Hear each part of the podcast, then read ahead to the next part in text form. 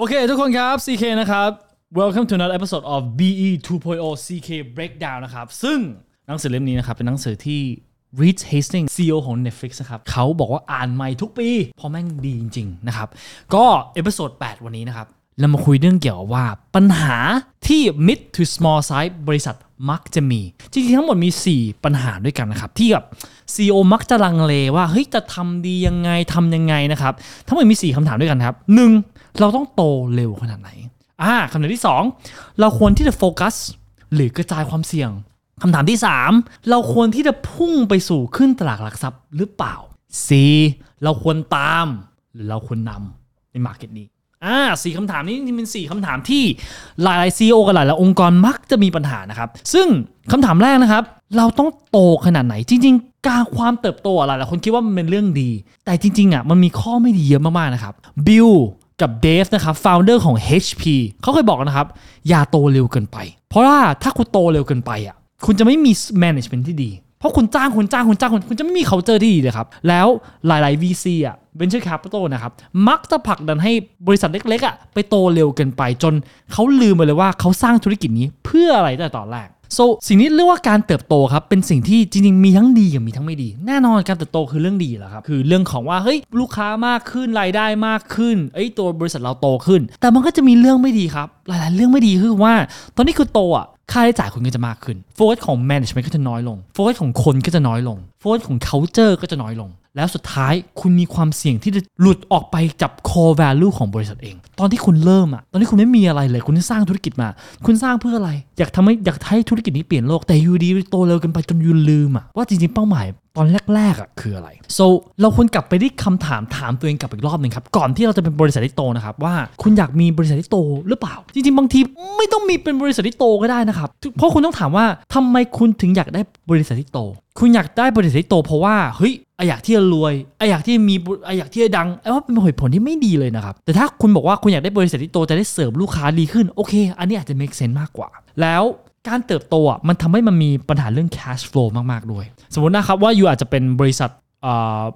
ที่รับปรึกษาอันหนึ่งนะครับ รับปรึกษาองค์กรใหญ่ๆอะไรว่ากันไปเนาะก่อนที่บริษัทอื่นจะมาจ่ายคุณเขาจะมี credit term 120 วันอ่าตอนนี้ตอนนั้นที่คุณเสิร์ฟคุณอาจจะยอดขายของคุณอาจจะแบบล้านหนึ่งสองล้านนะครับโอเค ตอนนั้น credit term ยิบแต่เวลา120วันเนี้ยก้อนล้าน2ล้านนี่เขาจะเข้ามาอยู่ก็จะมีค่าใช้จ่าย สมมุติว่าเริ่มต้นอะค่าใช้จ่ายยังไม่เยอะมากอะอาจจะแบบเดือนละแบบ5 0 0 0 0 0 6แสนเลยว่ากันไปนะครับแล้วมันยังไม่ได้เยอะมากๆ แต่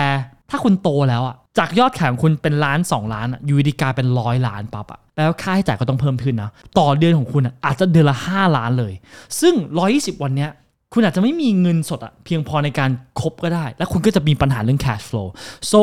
การเติบโตมันมีปัญหาเรื่องว่าค่าใช้จ่ายจะมากขึ้น และ cash flow ของคุณจะทันหรือเปล่าอ่านี้สำคัญนะครับ แล้วอีกคำถามสุดท้ายนะครับ การเติบโตที่ช้า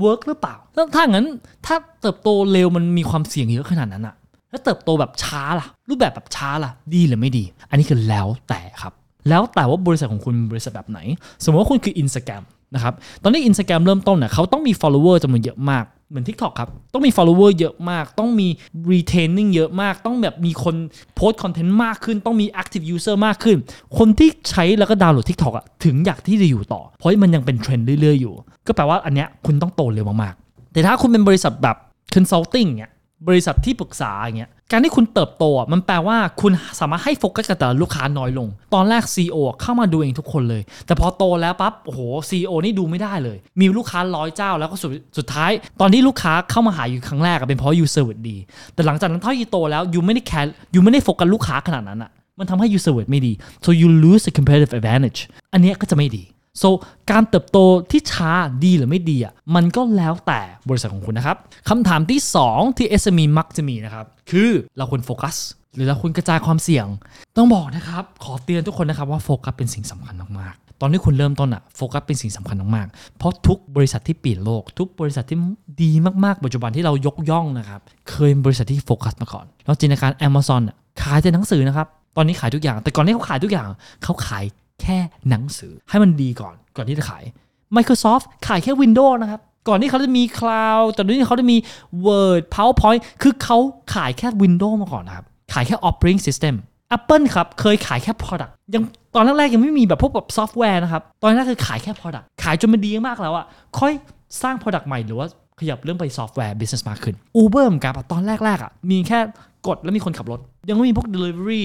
ยังไม่มีพวก payment ส่วนสำคัญคือโฟกัสกับ core business ก่อน โฟกัสมากๆ ให้มีดอันเนี้ยมันคมมากๆ ก่อนที่จะไปขยายไปธุรกิจอื่นนะครับคำถามที่สามที่ SME มักจะมีนะครับ I ควรขึ้นตลาดหลักทรัพย์หรือเปล่าคำถามของ I ก็คือว่า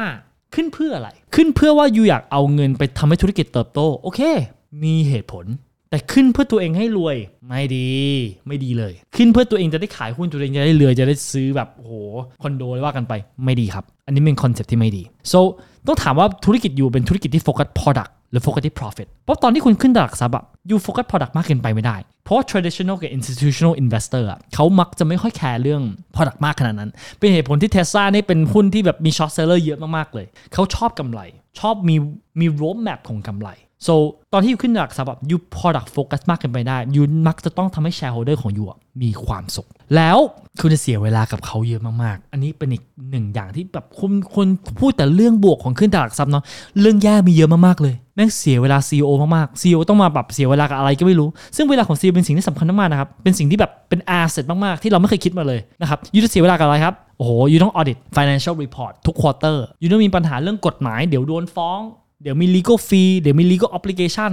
ยูต้องโดนกดดันว่ายูต้องหาเงินเมื่อไหร่ หาเงินเมื่อไหร่ หาเงินเมื่อไหร่ กดดันตลอดเวลานี่กู product กูยังสร้างไม่ดีเลยแต่มึงบังคับให้กูหาเงินแล้วแล้วคุณจะ lose control of the company ยูจะ ตอนนี้คุณเป็น private company คุณอยากทำอะไรคุณก็ทำได้ คุณอยากที่จะไป segment ใหม่อยากทำอะไรทำได้หมดนะ คุณมีความยืดหยุ่น แต่ตอนที่คุณอยู่หลักสำหรับคุณทำอะไรใหม่ ๆ ตลอดไป คุณตามใจตัวเองไม่ได้แล้ว เพราะว่ามึงไม่ใช่นายแล้ว นายคือตลาด นายคือตลาดหลักทรัพย์ so พวกนี้ครับเป็นเหตุผลที่ไม่ดีเลย so เหตุผลที่ขึ้นจากทรัพย์ต้องตรงกับเป้าหมายของบริษัทคำถามสุดท้าย เราควรเป็นผู้นำหรือเราควรผู้ตาม อันนี้ก็แล้วแต่ ถ้ายูเป็นผู้นำครับยูสามารถ capture market share ก่อน แล้วแล้วยูสามารถพลาดได้เยอะกว่าคนอื่นนะครับ เพราะว่ามันเป็นเป็นเป็น market ที่ยังใหม่อยู่ แต่ ก็แปลว่าคุณต้องเป็นคนคุณจะเป็นคนที่ใช้เงินมากที่สุด เพราะว่าสมมติว่าอันนี้เป็น product ใหม่ยูต้อง convince ตลาดยูต้องสร้างตลาด ซึ่งยูจะเป็นคนที่ใช้เงินมากที่สุดครับยกยกตัวอย่างนะ ถ้ายูเป็นแรกๆที่ทำ EV charger ตอนนี้ไม่มีใครทำ EV charger ยูเป็นคนที่ทุ่มเทมากที่สุดเพราะยูต้อง convince ตลาดยูต้องเป็นคนที่ convince ตลาดเพียงเพียงผู้เดียวนะครับว่าเฮ้ย EV charger เป็นสิ่งสำคัญยูจะยูเป็นบริษัทที่ใช้เงินมากที่สุดเลย แต่ถ้ายูเป็นผู้ตามยูไม่จำเป็นที่ต้องใช้เงินเท่ากับคนแรกเพราะคนแรกสร้างตลาดให้กูแล้ว ตลาดดีไหมเหมือน Spotify ครับสร้างตลาดให้แล้ว Apple Music มา plug in ง่ายมากเลย so ไม่จำเป็นที่จะต้องใช้เงินเทียบเท่ากับคนแรกนะการลงทุนมันน้อยกว่า แต่ก็แปลว่า market share จะ lose advantage สำหรับคนแรก คนแรกได้เปรียบกว่า แต่ถ้าเราจำเป็นที่ต้องดีกว่าอันแรกถึงสามารถชนะ market share ได้แปลว่าอะไรครับ ถ้า you เป็นผู้ตามและ you ไม่ได้ดีกว่าผู้นำอะ คนจะไม่มอง you เลย ถ้า you ดีกว่าแค่นิดเดียวอะคนไม่มอง you เลย คนมองผู้คนนำเพราะว่าเขาคือถือว่าเป็นคนก่อน you ดีขึ้นนิดเดียว you ชนะแบรนด์เขาไม่ได้ so you ต้องดีกว่ามาก you ต้องใส่ใจเรื่องรายละเอียด so มันแล้วแต่ครับว่าเราเป็นผู้นำหรือผู้ตามมันแล้วแต่ว่า skill set ของ you เป็นยังไง สมมติถ้า you เป็นคนที่แบบ ชอบ take ความเสี่ยง you เป็นผู้นำ you เป็นคนที่แบบชอบ innovator you ชอบสร้างนู่นสร้างนี่ you มีไอเดียเยอะตลอดเวลา แล้วเชื่อว่า you สามารถแบบไอเดียของ you ล้นอะจนไม่มีใครสามารถตาม you ทัน you เป็นผู้นำเถอะครับ แต่ถ้า you เป็นคนที่โฟกัสที่ detail มาก you เป็นคนที่เจาะ detail you เป็นคนที่ดูรายละเอียด you เป็นแคร์ที่คนที่แคร์ลูกค้า you เป็นแค่คนที่มองช่องโหว่เจอ you อาจจะเป็นผู้ตามที่ดีนะครับ เพราะยูสามารถเห็นช่องโหว่ของผู้นำและสามารถสร้างพอสุดท้ายสร้างผลักที่ดีกว่าผู้นำได้สำหรับวันนี้วันนี้ครับ